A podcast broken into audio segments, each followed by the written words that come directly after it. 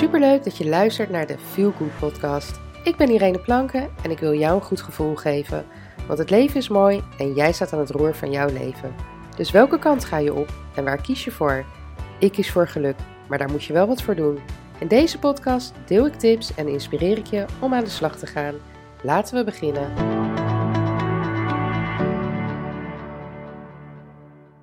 Hey, wat leuk dat je weer luistert naar deze nieuwe podcast. En uh, misschien kijk je deze podcast ook uh, op YouTube of kijk je op YouTube. Uh, vandaag ben ik niet alleen. Veerle Wagenaar van Coaching Veerkracht is erbij. Ehm, Veerle die is een hoog sensitief coach of HSP coach voor tieners, moet ik zeggen. en misschien is het leuk als je jezelf even voorstelt. Nou, ik ben dus Veerle, dankjewel. Um, ik ben 26 jaar en ik begeleid nu vijf jaar hoogsensitieve tieners ja, die last hebben van hun hoogsensitiviteit, last hebben van overprikkeldheid. En ik zorg eigenlijk weer voor dat ze rust krijgen in het hoofd en ja, hun hoogsensitiviteit als gaaf gaan zien. Mooi. Ja, Veerle is, uh, is op mijn pad gekomen doordat ze mij een, uh, een mailtje stuurde. Uh, omdat op mijn, gas, op mijn blog staat dat ik gastbloggers zoek. En uh, nou ja, zo zijn wij in contact gekomen en uh, nou ja, we hebben een heel mooi gesprek gehad. En toen ontstond dus het idee om deze podcast te gaan opnemen. Eén, uh, omdat ik denk dat heel veel moeders die deze podcast luisteren of kijken, ehm, misschien zichzelf herkennen of hun kind hierin herkennen. Ehm, maar ook omdat er nogal wat verwarring over ontstaat. Um, daarnaast uh, vind ik het onderwerp heel interessant, omdat ik altijd het gevoel of het idee heb gehad dat ik zelf hoogsensitief ben. En ik vermoed dat in ieder geval een van mijn kinderen hoogsensitief is. Um, dus ja, dus voor mij was het gewoon uh, heel duidelijk van nou, hier moeten we iets mee. Um, en ik denk dat de luisteraars hier gewoon echt, uh, echt wel heel veel aan zullen, zullen hebben. Um, maar ja, weet je, er wordt vaak gezegd HSP, dat staat natuurlijk voor hoogsensitief persoon. Uh, maar je wordt ook gewoon gesproken over hoogsensitief. Maar wat is hoogsensitief dan? Hoogsensitieve kinderen, ik praat even uh, ja, vanuit het kinderen zijn. Hoogsensitieve kinderen hebben een zeer opmerkzaam zenuwstelsel en verwerken informatie grondiger. De buitenwereld komt als het ware heftiger binnen. Uh, daarnaast nemen ze de kleinste veranderingen op. Bijvoorbeeld, misschien herken je dat wel bij je thuis. Dat uh, je hebt net lekker soep gekookt en je hoogsensitief kind die zegt... Hé hey, mam, de, de, soep smaakt anders dan de vorige keer. Of uh, ja, mam, uh, je kind komt uit school die zegt... Hey, heb jij de bank verschoven? En als je denkt? Huh? Maar het is maar gewoon een paar centimeter bij van spreken dat ik hem heb verschoven. Of kijk mam, je bent naar de kapper geweest en, um, of je hebt nieuwe schoenen aan. Daarnaast verwerken ze sensorische informatie intens. En wat betekent dat nou eigenlijk? Hoogsensitieve kinderen uh, zijn heel erg gevoelig voor geluid. Dus bijvoorbeeld harde geluiden van auto's. Daarnaast zijn ze heel gevoelig voor bijvoorbeeld kledingmerkjes in, uh, nieuwe kleren. Dus die moeten uitgeknipt worden. Of zand tussen hun tenen. Dat wanneer je net terugkomt van het strand, dan moet gelijk sokken, de kleren uit, gelijk in de was en nieuwe kleren aan. Um, leuk om te vermelden is dat niet ieder kind in dezelfde mate sensitief is. Dus de ene kind is bijvoorbeeld heel gevoelig voor fysieke sensaties zoals pijn. Het andere kind is bijvoorbeeld heel gevoelig voor sociale emoties, um, sociale veranderingen ook. En het andere kind um, ja, is bijvoorbeeld weer gevoelig voor ja, iets anders, bij wijze van spreken. Ja, en Hè, want ik herken dus bij, bij, als ik dan even naar mezelf, want dat praat wel zo makkelijk. Als ik dan uh, kijk naar de dingen die je net benoemt, uh, bijvoorbeeld die labeltjes. Mijn oudste dochter heeft echt al vanaf dat ze heel klein is, moeten altijd alle labeltjes moeten eruit.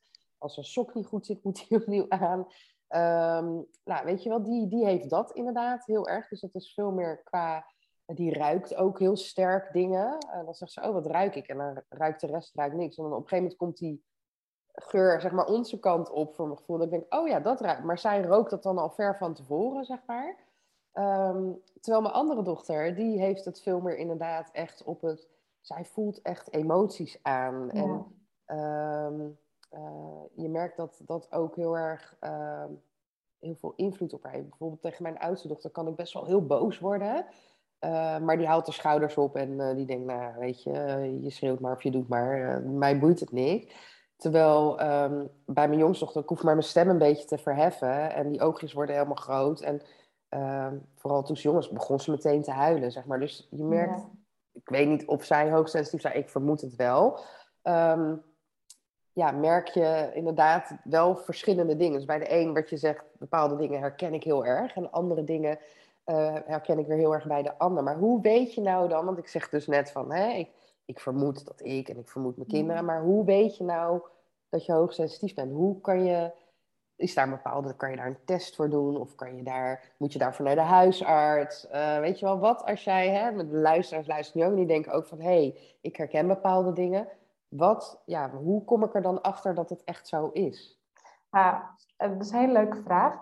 Uh, ten eerste vind ik het belangrijk om te vertellen, hoogsensitiviteit is geen diagnose. Het is niet zoals autisme een ontwikkelingsstoornis, mm waar autistische kinderen 2% van de wereldbevolking dat heeft. In Nederland ligt het percentage iets hoger. Um, ja, is 15 tot 20% van de hoogsensitieve kinderen hoogsensitief. Dat is 1 op de 5. En het is een karaktereigenschap. Leuk om te vermelden is, is dat het ook erfelijk is. Dus bijvoorbeeld mijn moeder is ook hoogsensitief, dus vaak zit het al generaties in de familie. Alleen nu worden we er echt bewust van. En als je ontdekt, hé, hey, ik denk dat mijn kind hoogsensitief is, kan je een test doen. En de test is van Elaine Aron. Dus hij is de uh, grondlegger, een Amerikaanse psycholoog, de grondlegger van hoogsensitiviteit. En die vragenlijst bestaat uit 25 vragen. En bij 13 vragen of meer met ja beantwoord, kan je aannemelijk zeggen dat je kind hoogsensitief is. Oké. Oké, dus ik zal de, de naam van deze persoon zal ik in de, in, de, in de bio zetten voor degene die die test willen doen.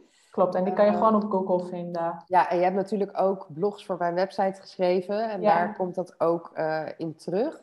Um, Oké, dus dan, dan doe je die test en dan, nou, daar komt dan uit, je bent hoogsensitief. En dan? En dan, uh, ja, dan, dan denk je, oké, en nu?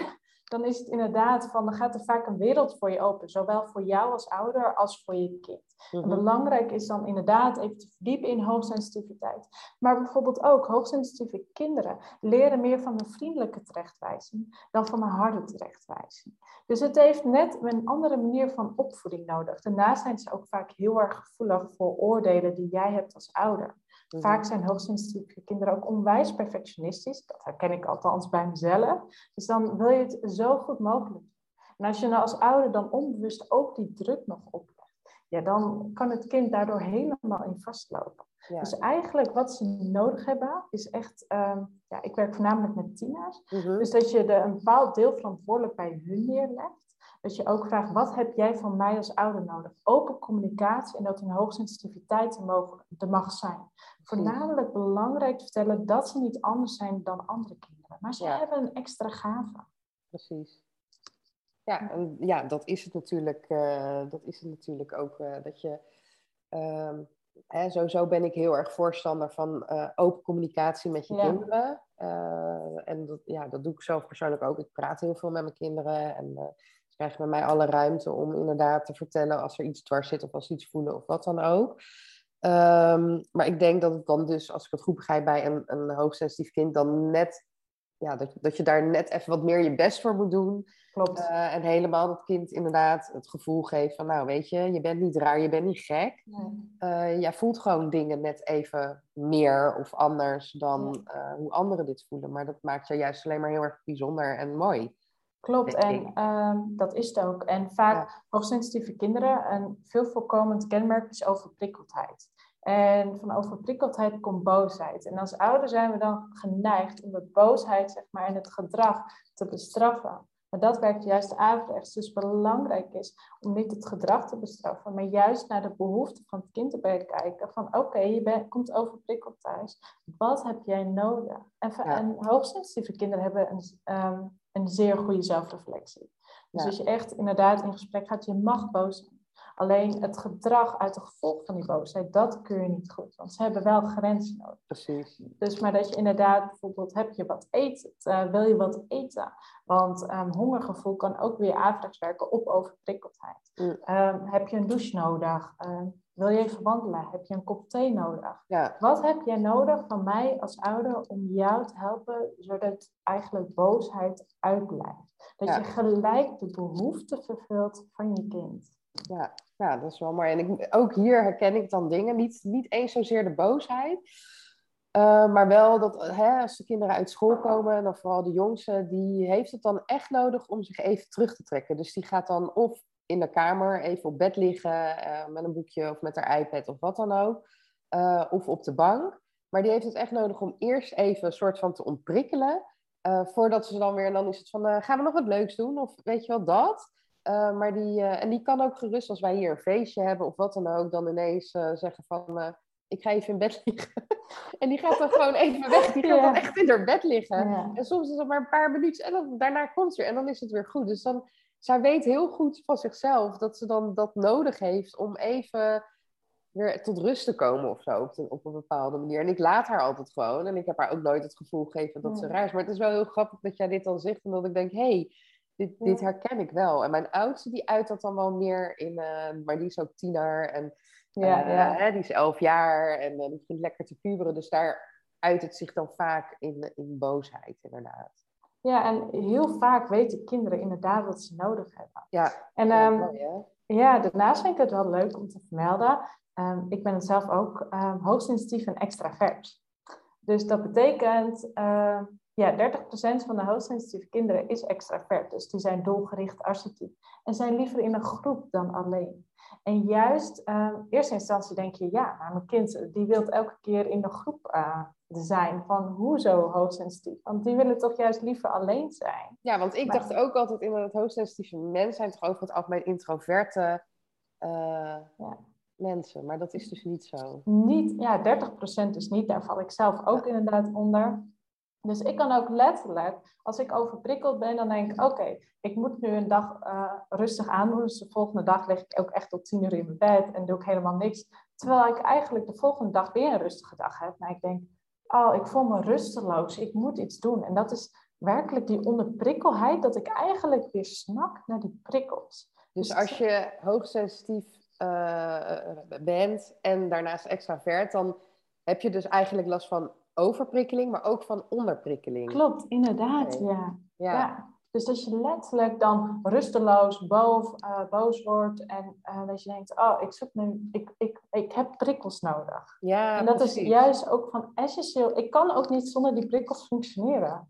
En, ja, dit is dus echt iets, dit heb ik nooit, nooit geweten. Nee? Dat ik, nee, ik dacht echt altijd meestal, uh, meestal hoogsensitief, juist uh, hè, omdat overprikkeling. Dus dan denk je van, nou, die, dat zijn introverte mensen, die zijn het liefst alleen of met zo min mogelijk mensen. En hè, om, zo, om die prikkels, zeg maar, onder controle te houden. Maar dat, dat, dat is dus helemaal niet zo.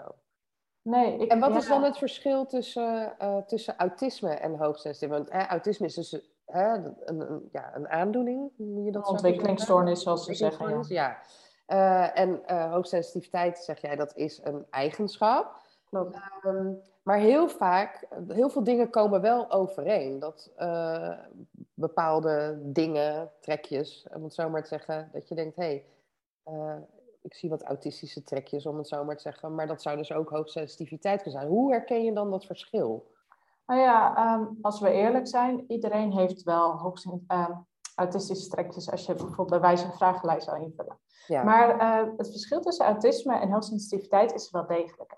Maar de overeenkomst is de prikkelgevoeligheid. Beide zijn gevoelig voor geur, geluid en licht. Dus in eerste instantie denk je in het gedrag van hé, hey, mijn kind um, vertoont ja, autistische trekjes. Maar er is wel een degelijk verschil. En um, het verschil zit in de in twee dingen. De eerste is de centrale coherentie. En wat betekent dat nou eigenlijk?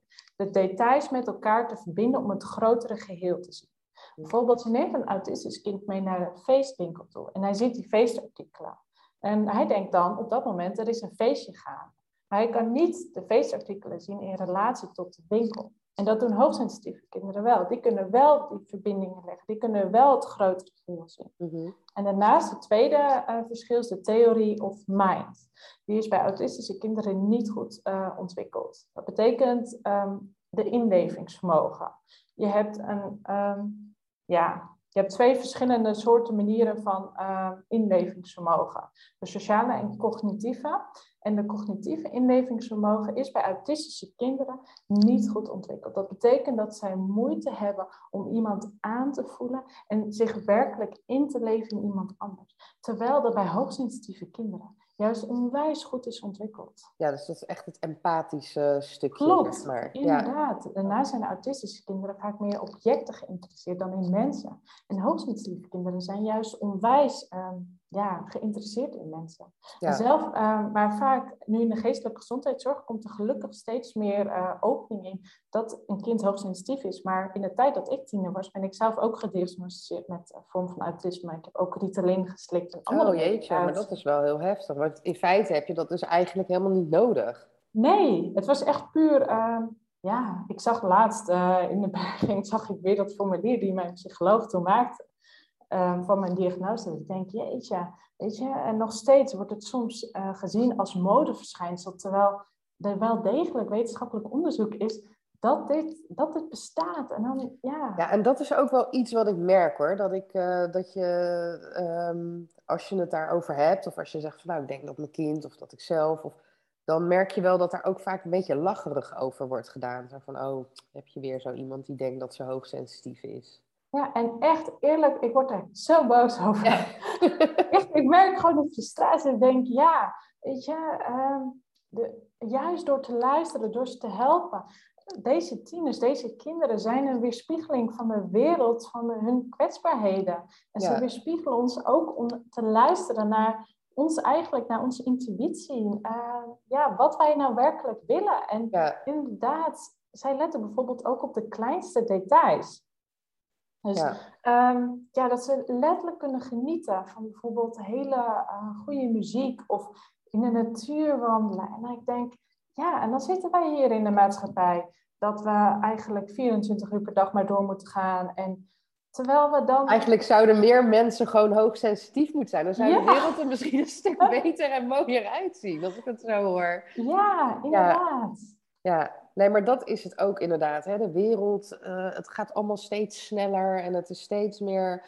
Uh, hè, waar wij het laatst dan in ons gesprek ook over hadden, dat in het begin van de coronatijd zag je heel veel verbinding en mensen die elkaar gingen helpen en er voor elkaar wilden zijn. En nou ja, op een gegeven moment werd dat weer steeds minder. En nu zie je eigenlijk weer steeds meer het ja, ieder voor zich uh, principe. En natuurlijk niet bij iedereen, maar in de grote lijnen zie je toch wel dat die uh, dat die verbinding, uh, uh, terwijl juist, als je dan hoogsensitief, dan heb je juist behoefte aan die, aan die verbinding met elkaar meer, denk ik, dan, Klopt.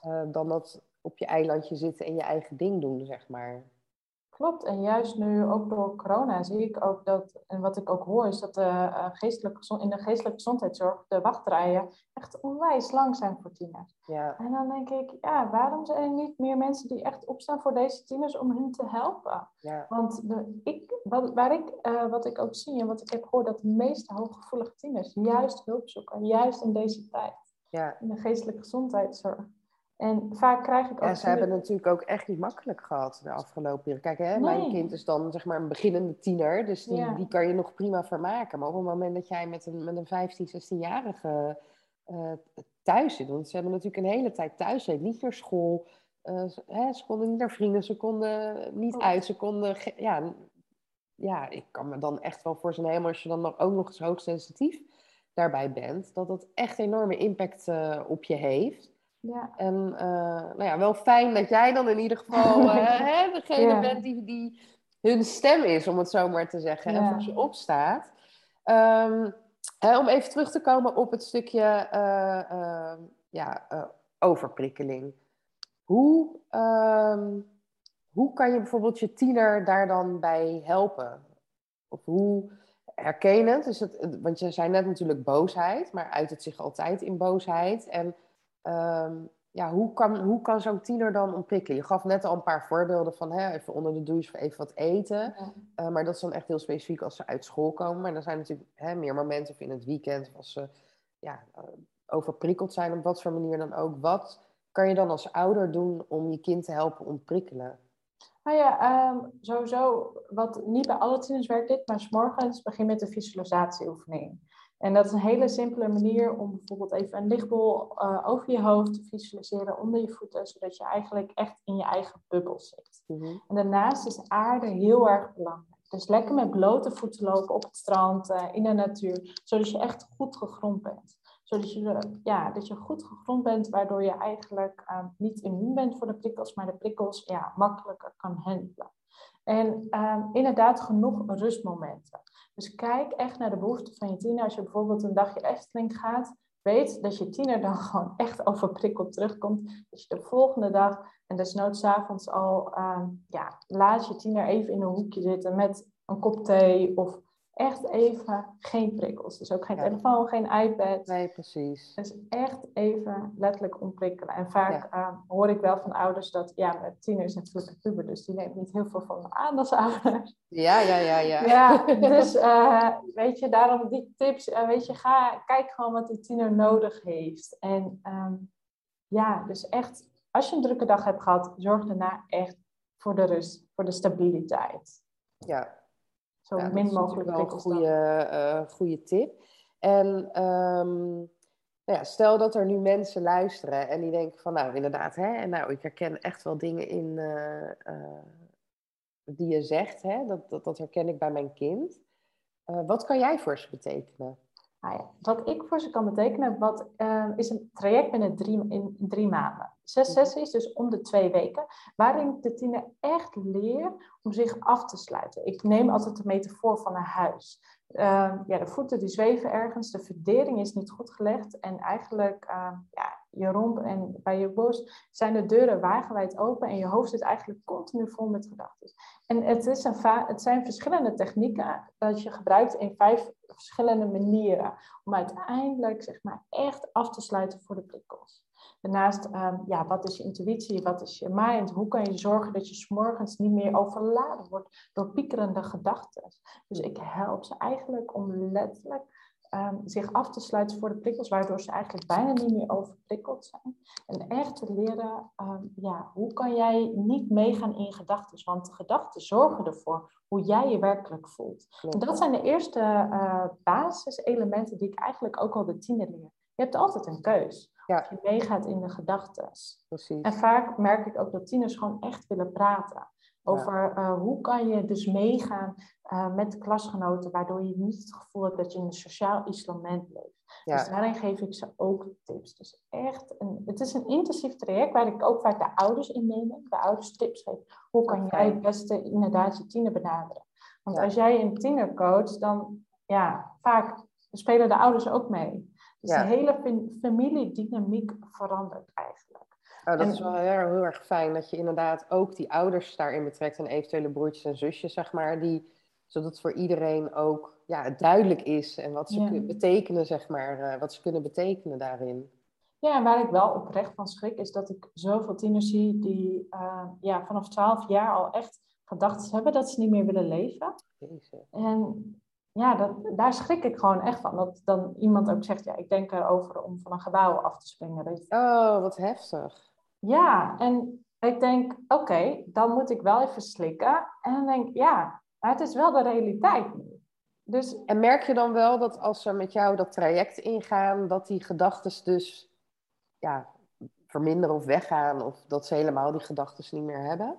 Ja, ik had laatst ehm, ja, een ouder die uh, met een tiener ook meer dan een jaar bij een psycholoog liep. En nu zei Veerle, uh, met mijn dochter ben ik drie maanden bij jou geweest. En ze is echt 180 graden omgedraaid. Oh, wow. En ook door haar manier van benadering naar de tiener toe. En inderdaad, die tiener die leefde weer helemaal op. En die had het gevoel oh, Veerle, wauw, dit, dit is wat ik nodig heb. Eindelijk rust in mijn hoofd. En ja, dat, dat die moeder zei, had ik dit maar veel eerder geweten. Ja, precies. Nou, ik krijg helemaal...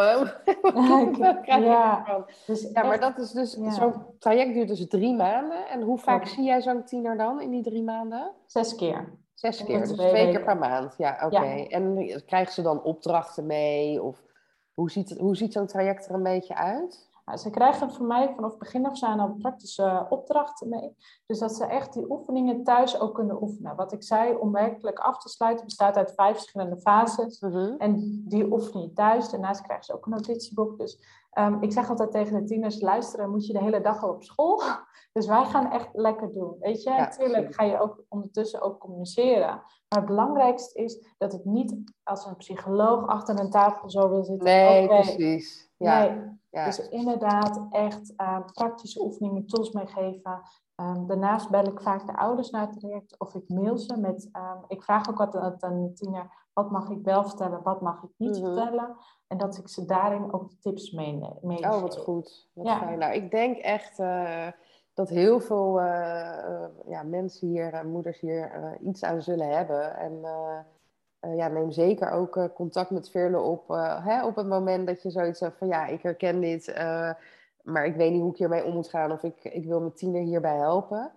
Uh, maar stel nou hè, dat zo'n moeder die nu aan het luisteren is en die denkt, ja, ik herken dingen van tiener, maar ik herken ook wel dingen van mezelf. Ben ik misschien ook een hoogsensitief persoon? Ben ik, waar, wat kan zo'n moeder dan? Waar, waar, hè, waar kan die terecht? Of wat kan zij, uh, want jij bent specifiek echt op, op tieners uh, gefocust. Ja. Uh, wat zou je die, die moeder dan als tip aangeven? Want ik kan me heel goed voorstellen dat als jij zelf...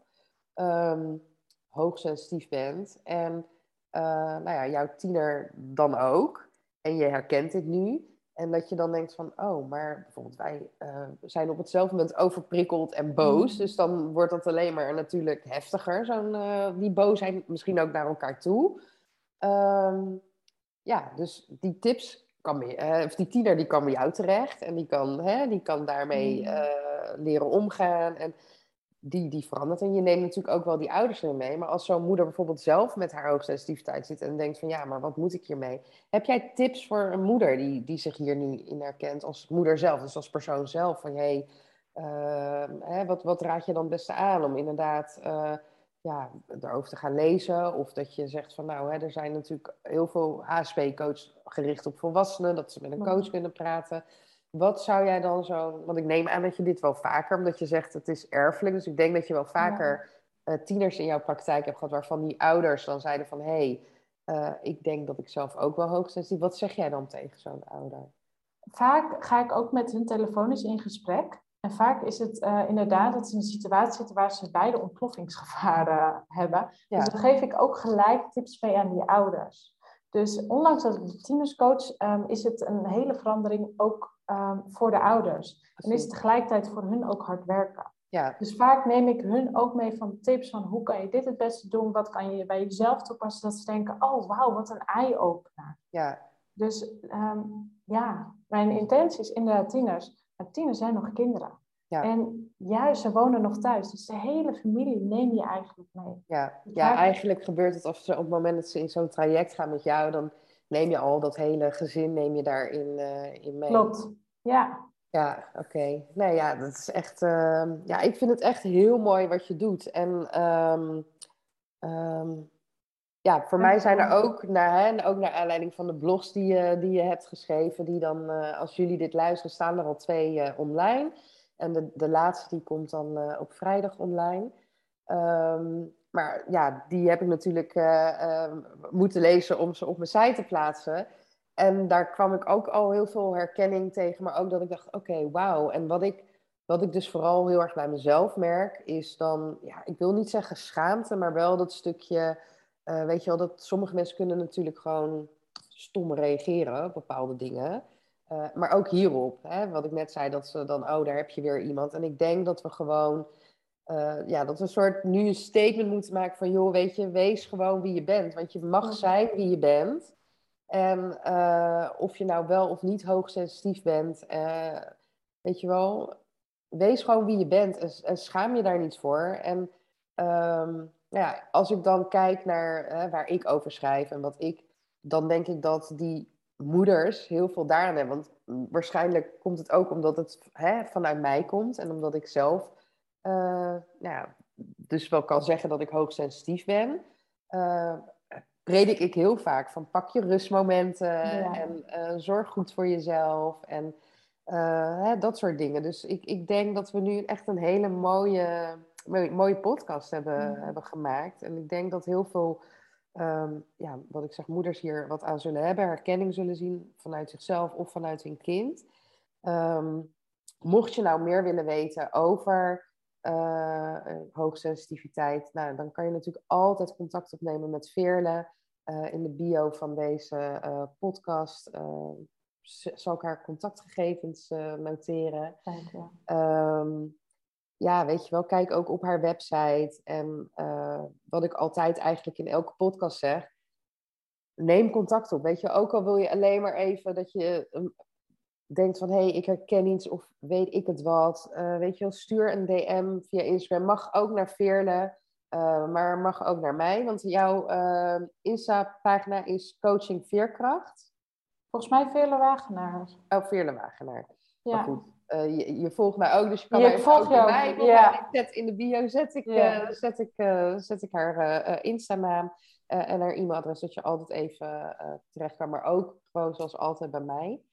Mag ik ehm, daarbij nog iets toevoegen? Ja, natuurlijk. Um, dat ik, wat jij net inderdaad vertelde, is super mooi. En dat wil ik ook echt aan iedere luisteraar meegeven die dit luistert. Je mag echt in je kracht gaan staan. En wat anderen ervan zeggen, zij wandelen niet jouw levenspad. Jij ziet de eindbestemming, jij ziet jouw doel, ga ervoor. En um, tuurlijk, het is soms moeilijk dat je allerlei meningen van anderen hoort. Maar zij zien niet wat, datgene wat jij ziet. Dus geloof in jezelf, vertrouw in jezelf, want jij mag er zijn en jij doet het ook. Ja, nee, dat heb je heel mooi gezegd. En zoek ook ehm, hè, op het moment dat jij in je kracht gaat staan en dat jij staat voor wie je bent, zul je ook merken dat er mensen die daar op dezelfde manier in staan op jouw pad komen. En je zal merken, juist door je open te stellen en daarover te gaan praten, dat, uh, dat je niet alleen bent. Dat er meer mensen zullen zijn uh, die zeggen van hé, hey, maar ik heb ook uh, ik ben ook hoogsensitief. Of uh, ik heb daar ook last van. Of ik, heb, hè, ik herken dit wat je nu zegt. Dus inderdaad, weet je, wees niet bang om jezelf te laten zien. En weet je, er zijn altijd mensen die ergens wat van vinden. Uh, en die ehm, hè, niet op een positieve of leuke manier reageren. Of er nou iets heel leuks te vertellen is, of iets hè, niet leuks, of wat dan ook. Ja, het is natuurlijk heel makkelijk om te zeggen: trek, het je er, hè, trek je er niks van aan. Want dat is natuurlijk niet altijd even makkelijk. Maar weet dat jij niet de enige persoon bent uh, hè, die bijvoorbeeld hoogsensitief is. Dus ga in je kracht staan inderdaad. En een mooie, mooie afsluiting. Dank je wel voor deze uh, gelegenheid. Ja, ik wil je onwijs bedanken. Uh, ja, dat je, dat je eh, hier aanwezig bent geweest. En dat je, dat je verteld hebt over hoogsensitiviteit. En wat het is en wat het met je tiener doet en hoe je een tiener daarin kan ondersteunen. Zoals ik zei, uh, staan er ook deze week drie blogs van jou online uh, op tantrusvanalles.nl. Dus die kunnen ze ook lezen, kunnen op jouw website terecht. En uh, nou, nogmaals dank en wie weet uh, tot de volgende keer. Tot de volgende keer. En ik wil iedereen bedanken voor het luisteren. En ik weet zeker dat je hier echt wel iets van herkenning in zal vinden. Uh, en ik hoop dat je wat aan deze podcast hebt gehad, maar dat weet ik eigenlijk wel zeker. Ik wens je een hele mooie dag toe. Doeg! Doei!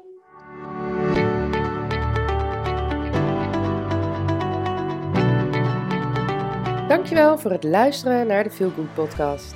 En heb ik je kunnen inspireren? Maak een screenshot en tag me op Instagram stories, zodat nog meer mensen mijn podcast gaan luisteren. En vergeet ook niet de podcast te volgen, zodat je het nooit meer een aflevering mist. Tot de volgende keer. Doeg!